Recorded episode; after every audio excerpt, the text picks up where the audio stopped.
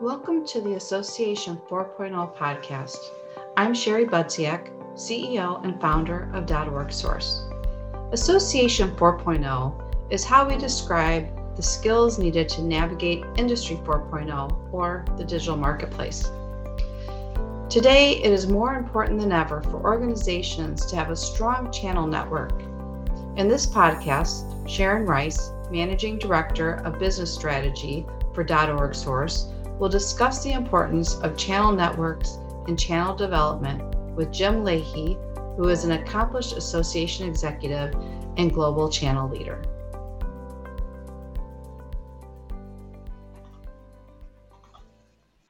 So I'm back with Jim Lahey today, talking specifically about channel development for associations. And we're going to focus today a little bit more on chapters in chapters, we think about primarily, I think, in North America, although many associations will have chapters across the globe. So, Jim, welcome and thanks for being here. Thanks, Sharon. It's good to be back and uh, looking forward to kind of diving a bit deeper into the chapter part of channel management. So, uh, thanks again for inviting me today. Great. Let's get started then. At the beginning of our last podcast, you talked about how business associations have enjoyed really a unique position in our society. And for years and years and years, it was almost like they were the only game in town. But more right. recently, I think for profit companies have been looking at associations and saying, well, if that works for them, why can't it work for us? Why can't we have a for profit that offers some of the same services as nonprofits? So we're seeing a whole lot more competition, I think, in general. Is that your experience as well? Absolutely. I mean, there's, I, I think we all can recognize in the association space that we're witnessing a lot more competition, be it from academic institutions or online training organizations or, or frankly, free content from the internet. Mm-hmm. But I think it's important to kind of know organizationally what your value is and what you offer. And I firmly believe that associations remain in this really distinguished and unique position as unbiased, trusted agents who have these knowledge bases and these member bases that are really unparalleled in the market. And so let's not forget the value that we as an association community bring to industry and bring to individuals and bring to academia. And um, let's make sure we are aligned with the needs of the market today. So I think that we talked a lot about obviously channel management, and I think that fundamentally channel management principles can help associations adapt their strategies for this increasing competition particularly with you know how their chapter networks relate to their whole partner cosmo- cosmology or partner universe. So let's dig in a little deeper there. When you talk about a partner network which includes chapters a lot of times. Sometimes it goes beyond just chapters. Why do partner networks matter today? Right. Um, so, great question. And just kind of as a uh, revisit one of the key concepts of our, our first podcast is if you have uh, chapters, partners today, you already have a channel network. And let's look at really what the value of a channel network run properly can be for an association. It provides you with the capability to have local presence, local market knowledge, and relationships in places that you're not currently geographically located. Partner networks are also cost efficient because these separate organizations are uh, building the market based on their funding, their their their dollar versus yours. Um, they're scalable, so you can add uh, partners where you need them, and properly executed, you can really revitalize growth. So channel partner networks most certainly matter, including chapters, because again, they help you extend your capabilities without having to have direct staff to do it. Yeah, and chapters are a little bit unique. So, for um, organizations that have more extensive channel networks, and those channel networks include chapters, we also often think about chapters being kind of a special group of channel partners. Um, mm. They're certainly local organizations, right? But in a lot of ways, they mimic some of the services that the national or the international association is also providing. So it's it's interesting now. We talked a little bit in our last podcast about direct delivery and whether our chapter networks underneath our, our total channel network are as relevant today as they have been in the past. What's your opinion about that? Are chapter networks still relevant? Uh, my opinion is strongly yes, absolutely, they are relevant, but probably not in the same way they were relevant five years ago, 10 years ago, 20, 30, 40 years ago when they were originally constructed. So, yes, they're relevant, but not in the same way that they traditionally were. You know, kind of back in the day, and you and I have talked about this a lot, Sharon, but um, chapters were really the only way an association could engage with their members when their members were not at a regional, national, or international meeting, you know, kind of pre internet. And then, of course, um, now, because only accelerated by COVID, members can really seamlessly engage digitally when and where they desire. But nevertheless, a healthy percentage of association members can really benefit from what I call that last mile engagement touch that chapters can provide, but they want to do it on their own terms. So mm-hmm. I don't think that chapters are outmoded, but I think the way that chapters are kind of incented and governed and and framework is probably not in line with the needs of the market today, but that resource of those engaged volunteers helping engage your members is super valuable and managed properly with a channel strategy can really help accelerate uh, an association's growth. Yeah, it's interesting. I've heard you use a term before that I wasn't familiar with, so I'm going to ask you to, to explain that a little bit to our listeners, and that's channel stasis, and, and use that in, in, I think that you were referring to it in relationship to uh, the governance of the chapter network. Can you talk a little bit more about that? Sure. Yeah. Um, it's a it's a term of my my own coining, but you know I mm. think a lot of times uh, chapter networks they become stale. And uh, what I call chapter stasis sets in. And that's really when there's not an active governance or an active management or an active channel strategy that is really trying to uh, help that that community of partners move forward in alignment with the needs and the goals and the aspirations of the association. So things become stale. And a lot of times when things become stale, people start to second guess the the relevancy of even having that partner network. But it's not about the the relevancy as much as it is are you actively managing your channel? And if you're not, you're likely uh, going to succumb to what I call channel stasis, which is not a good thing, Sharon, as you can expect.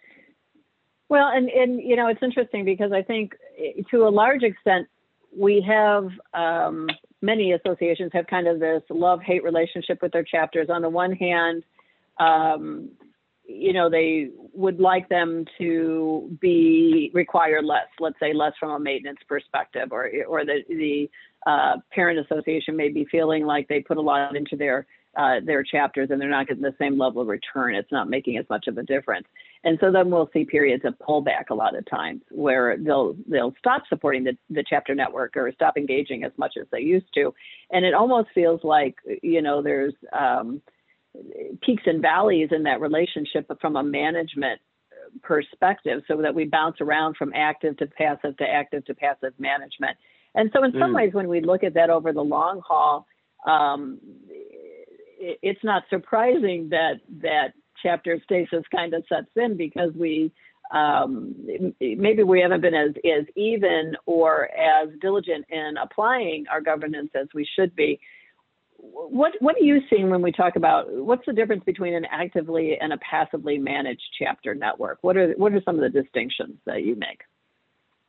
Sure, um, good question. So one of my observations about kind of classic association management is that most of the chapter networks and most of the partner networks were managed passively. And a lot of times I like to kind of think of visual analogies. So the way that I observed when I entered the association sector that most volunteer partnerships were managed was, you know, think about a motorway, a highway of three or four lanes in, in you know, going in one direction, and the, either side of those lanes are the um, the shoulders. And I think kind of classic association management, that passive management is you kind of observe the traffic on the road but you only engage when the traffic is veering off the road onto the shoulder. Um, you comment on the traffic, you see what direction it's heading in, but you don't necessarily actively try to direct that traffic in a direction that's in alignment with the organization. And so that that kind of classic association management, I think in this world, and we talked about it already with much more competition, I just think it's it's outmoded.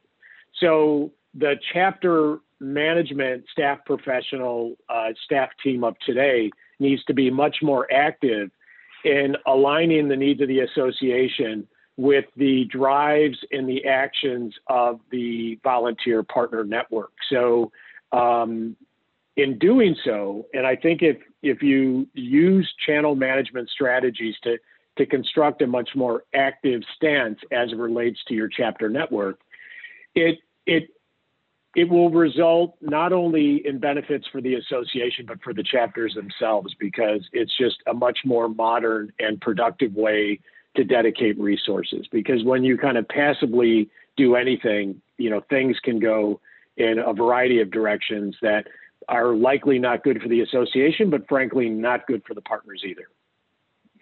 Yeah, so let's kind of dig in a little bit more specifically.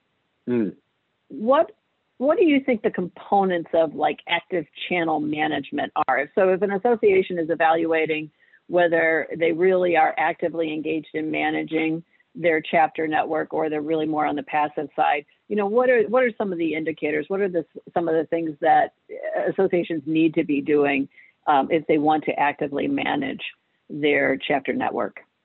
Sure so you know that active channel management stance is really underpinned by a comprehensive channel program and that mm-hmm. channel program has some key elements you know the program is essentially it's a document it's a framework that has a balance of um, rules and benefits that are in the interest both of the association and also of the partners. You know, there has to be a clear rules of the road. People need to know within the community what is acceptable behavior and what is unacceptable behavior. And this might sound kind of very simplistic, but let me tell you, a lot of uh, chapters are probably not run with the right kinds of rules of the road. You know, mm-hmm. the kinds of rules of the road that help really drive growth and drive engagement and drive the uh, the, the member growth and member satisfaction.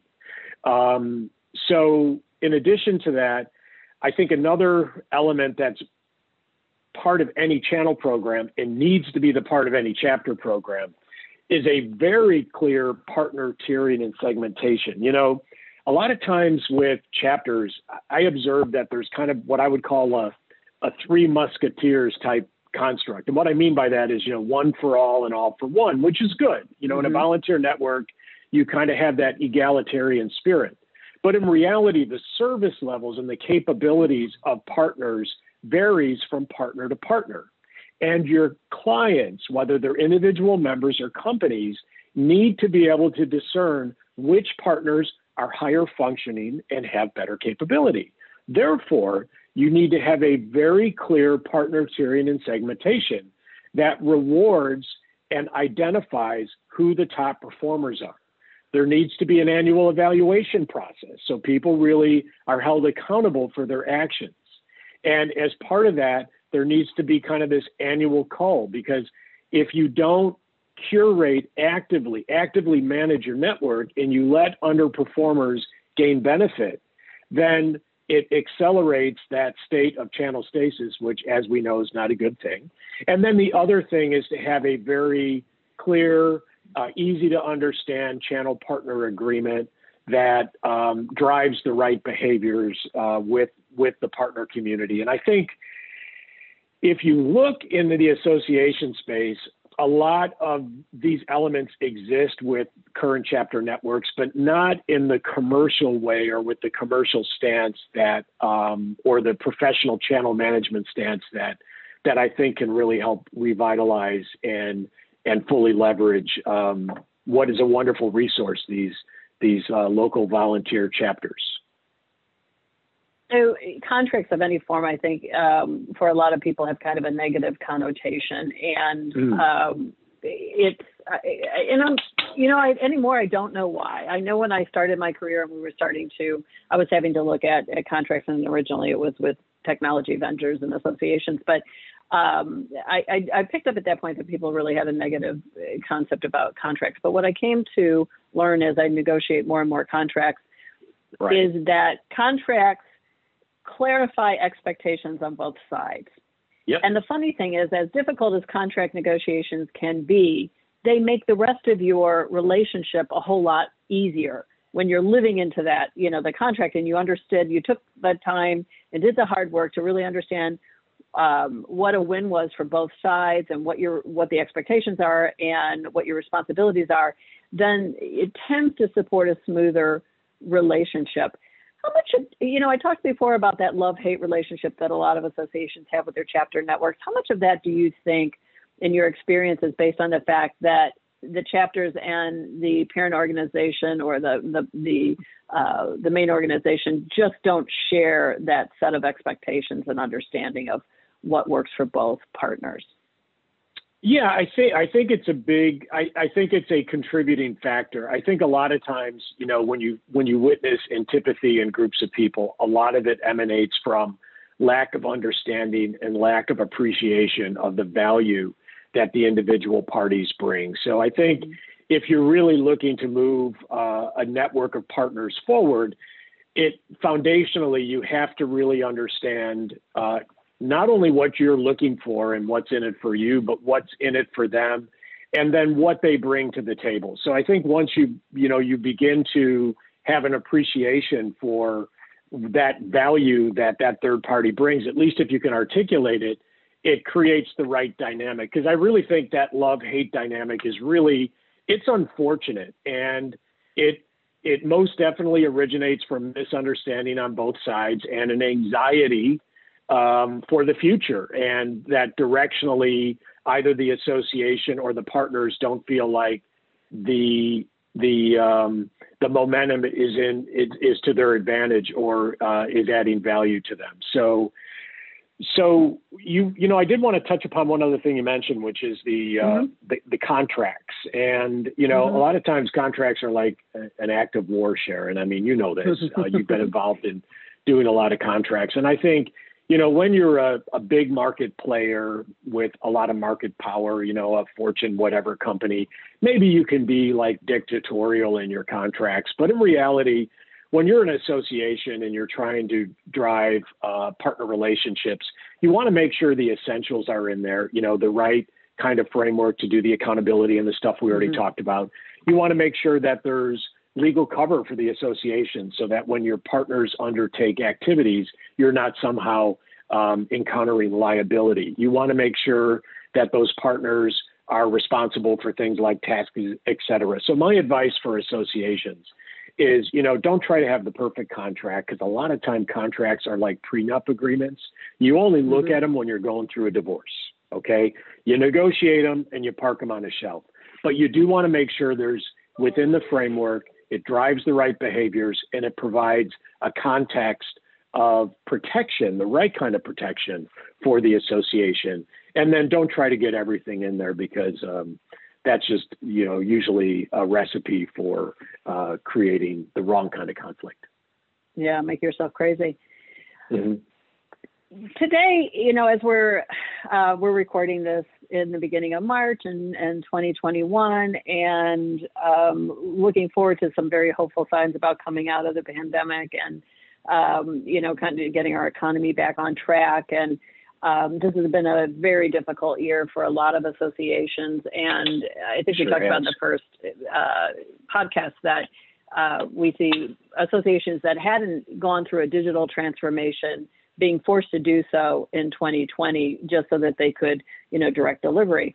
And what we're seeing a lot from a trend perspective, um, a catchphrase that's being used as more businesses, not not only associations but businesses as a whole, are delivering online more is this low touch economy. So we can see this almost anywhere. If you Google low touch economy, um, you'll see that that we're talking about making this transition um, from high levels of customer service and high levels of contact to customers really helping themselves. And there's no question that that's happening. Um, I have a little trouble with the term because, from a human nature perspective, um, and, and this might be age, I, am challenging myself in my thinking on this. So I'm somewhere in between the beginning and the end of how I feel about this concept of the low touch economy. Uh, not the digital, yeah. but this, this, this term low touch is bugging me for some reason.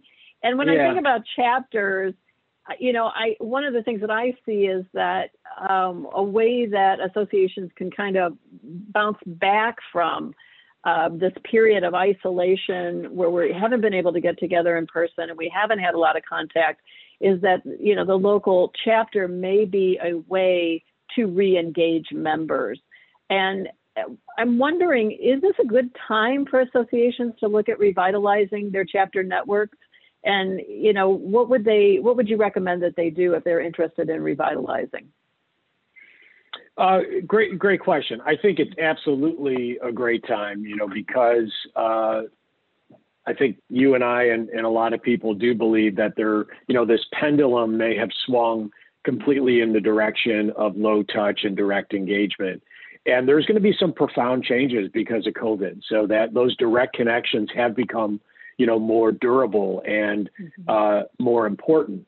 But it, it's funny, you know, probably that association direct business is best suited for low touch interactions. But the reality is, is that a lot of members and clients need some local higher mm-hmm. or medium touch. And so, you know, the beauty is, is it doesn't have to be one or the other. you can continue down the pathway where it makes sense to have that low touch in engagement and transactional relationship and direct engagement with with your clients and your members. And it can be supplemented by having that local medium to higher touch capability as well. So I think really these things are, these concepts are very compatible. And mm-hmm. so now is an excellent time to really take a new look, a new approach with your partner network and make sure that it's aligned for the needs of the post COVID era, which is a much more hybrid, seamless experience between that direct digital engagement uh, with periodic, you know, national to international engagement at meetings, uh, combined with uh, uh a more in-depth uh, last mile local engagement.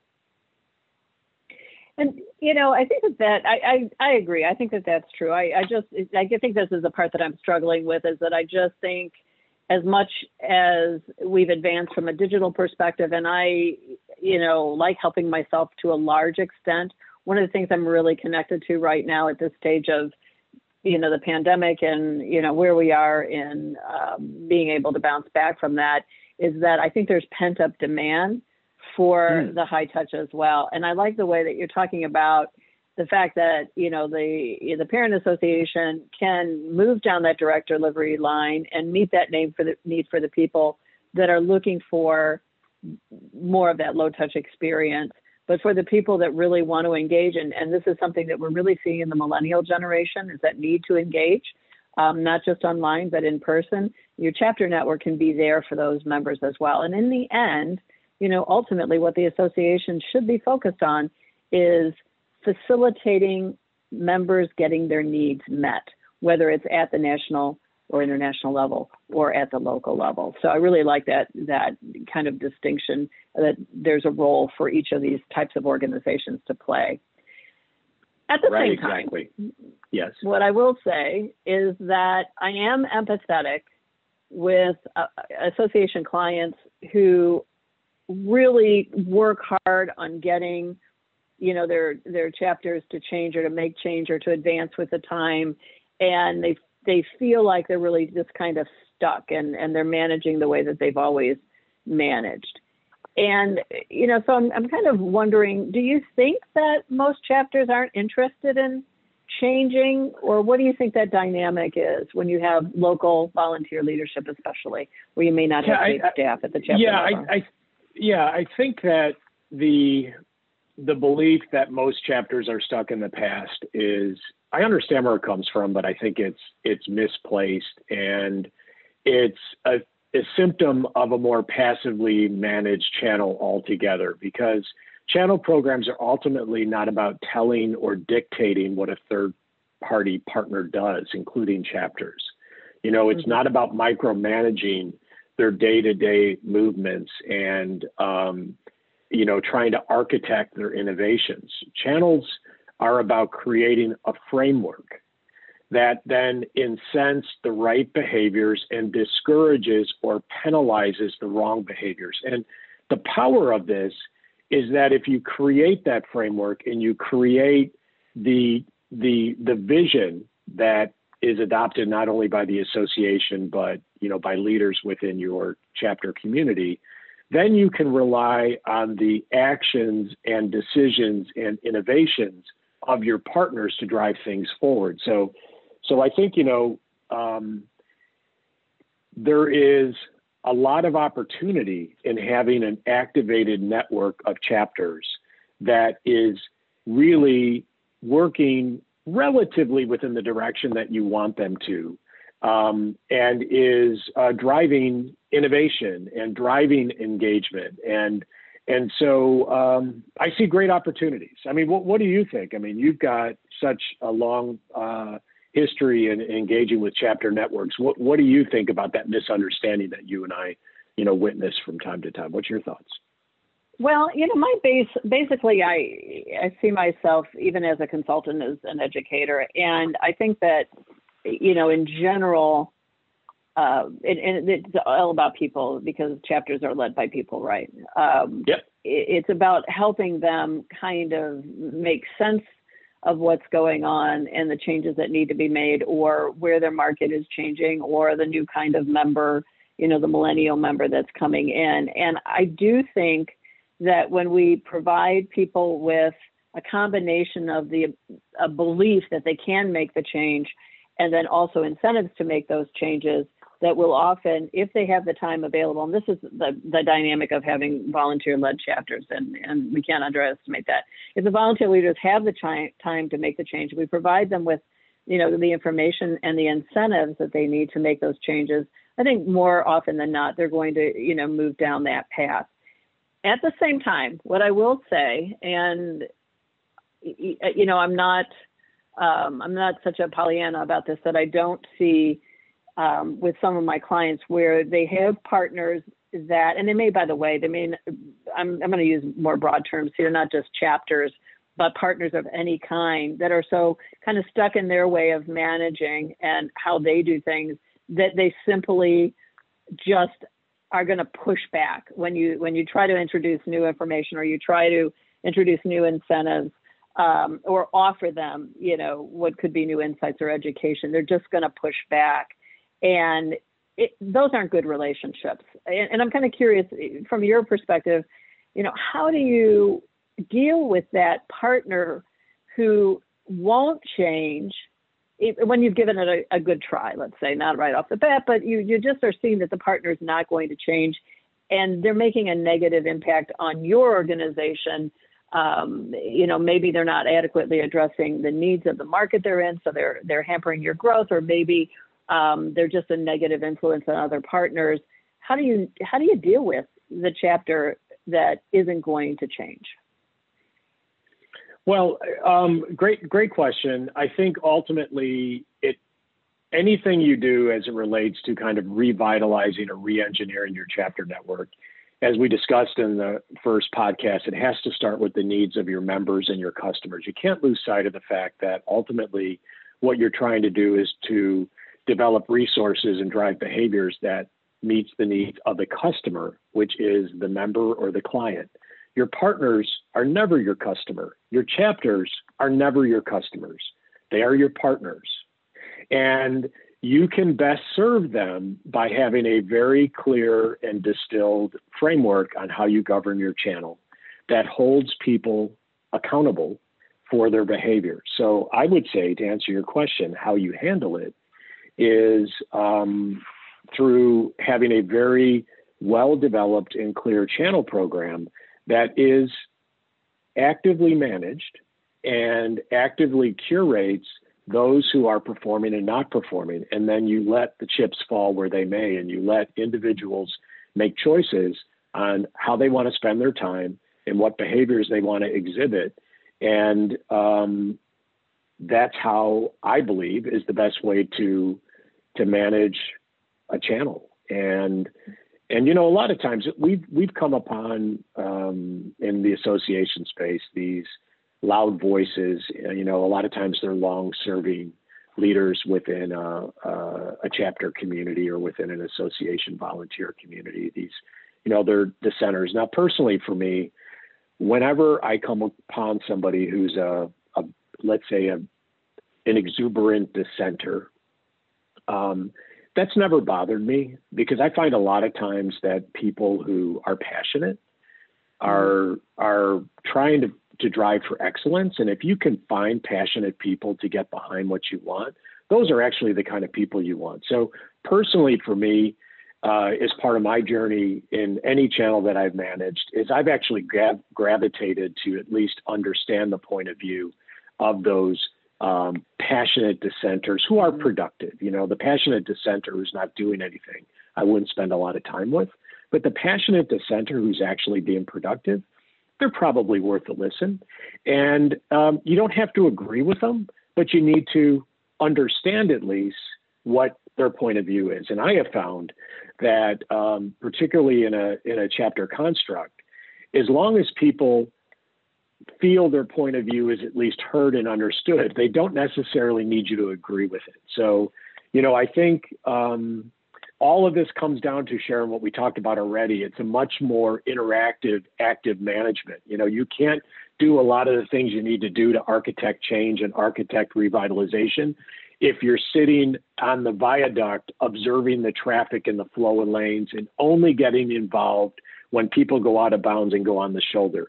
This will not work. This is the passive model. And back in the day when associations were king and there wasn't a lot of competition, um, that was okay but it's not okay now. You need to be actively engaged. You need to have a vision of where directionally you're looking for the association and the channel to head in, and you need to kind of gain buy-in for that. You know, so uh, I know I kind of blethered on and on there, but um, that was very uh, sorry helpful. about that. Sorry about no, that. No, I'm sure you wanted to hit the mute button on me, Sharon. No, no, no. It's. I mean, I no. I think that this is really. I think everything we're talking about is really important, especially again for organizations that are looking forward uh, to coming out of the pandemic and how do they um, work with their channel network as a whole, but especially their chapter network to be partners right. in in getting their uh, member needs met as we move forward. So this has been great, Jim. Thank you so much for participating. I know we have um, another podcast scheduled that I just want to tell people about uh, the next time that Jim and I are together. We're going to talk about creating an international channel. And I think for a lot of associations that aren't already, or maybe they just are dabbling a little bit with international partners, this is going to be an important uh, conversation for you to hear and to be able to lean into Jim's experience on this because um, you have quite an extensive background on the international, the non North American side of uh, channel development. So we'll look forward to that. Um, in the meantime, Jim, how can people get a hold of you if they have questions about anything we've been talking about today with chapters? Oh, excellent. They can contact me at jim at revivoassociates.com. It's R E V I V O associates.com. And of course, you can reach me at Sharon at orgsource.com as well. So, Jim, I look forward to talking about International Channel with you next time. Thanks so much. Thanks. Thanks, Sharon. Take care, everybody. Bye bye. Bye bye. I hope you enjoyed this episode and discovered tips and information that will add value to your leadership style and your association. .org Source specializes in positioning teams for success with solutions for technology, strategy, and marketing. Please contact us at info at orgsource.com to find out how to get your organization on track to Association 4.0. You can also engage in other educational content by becoming a member of .org community or reading our books on Association 4.0, which you can find on Amazon. We look forward to hearing from you soon.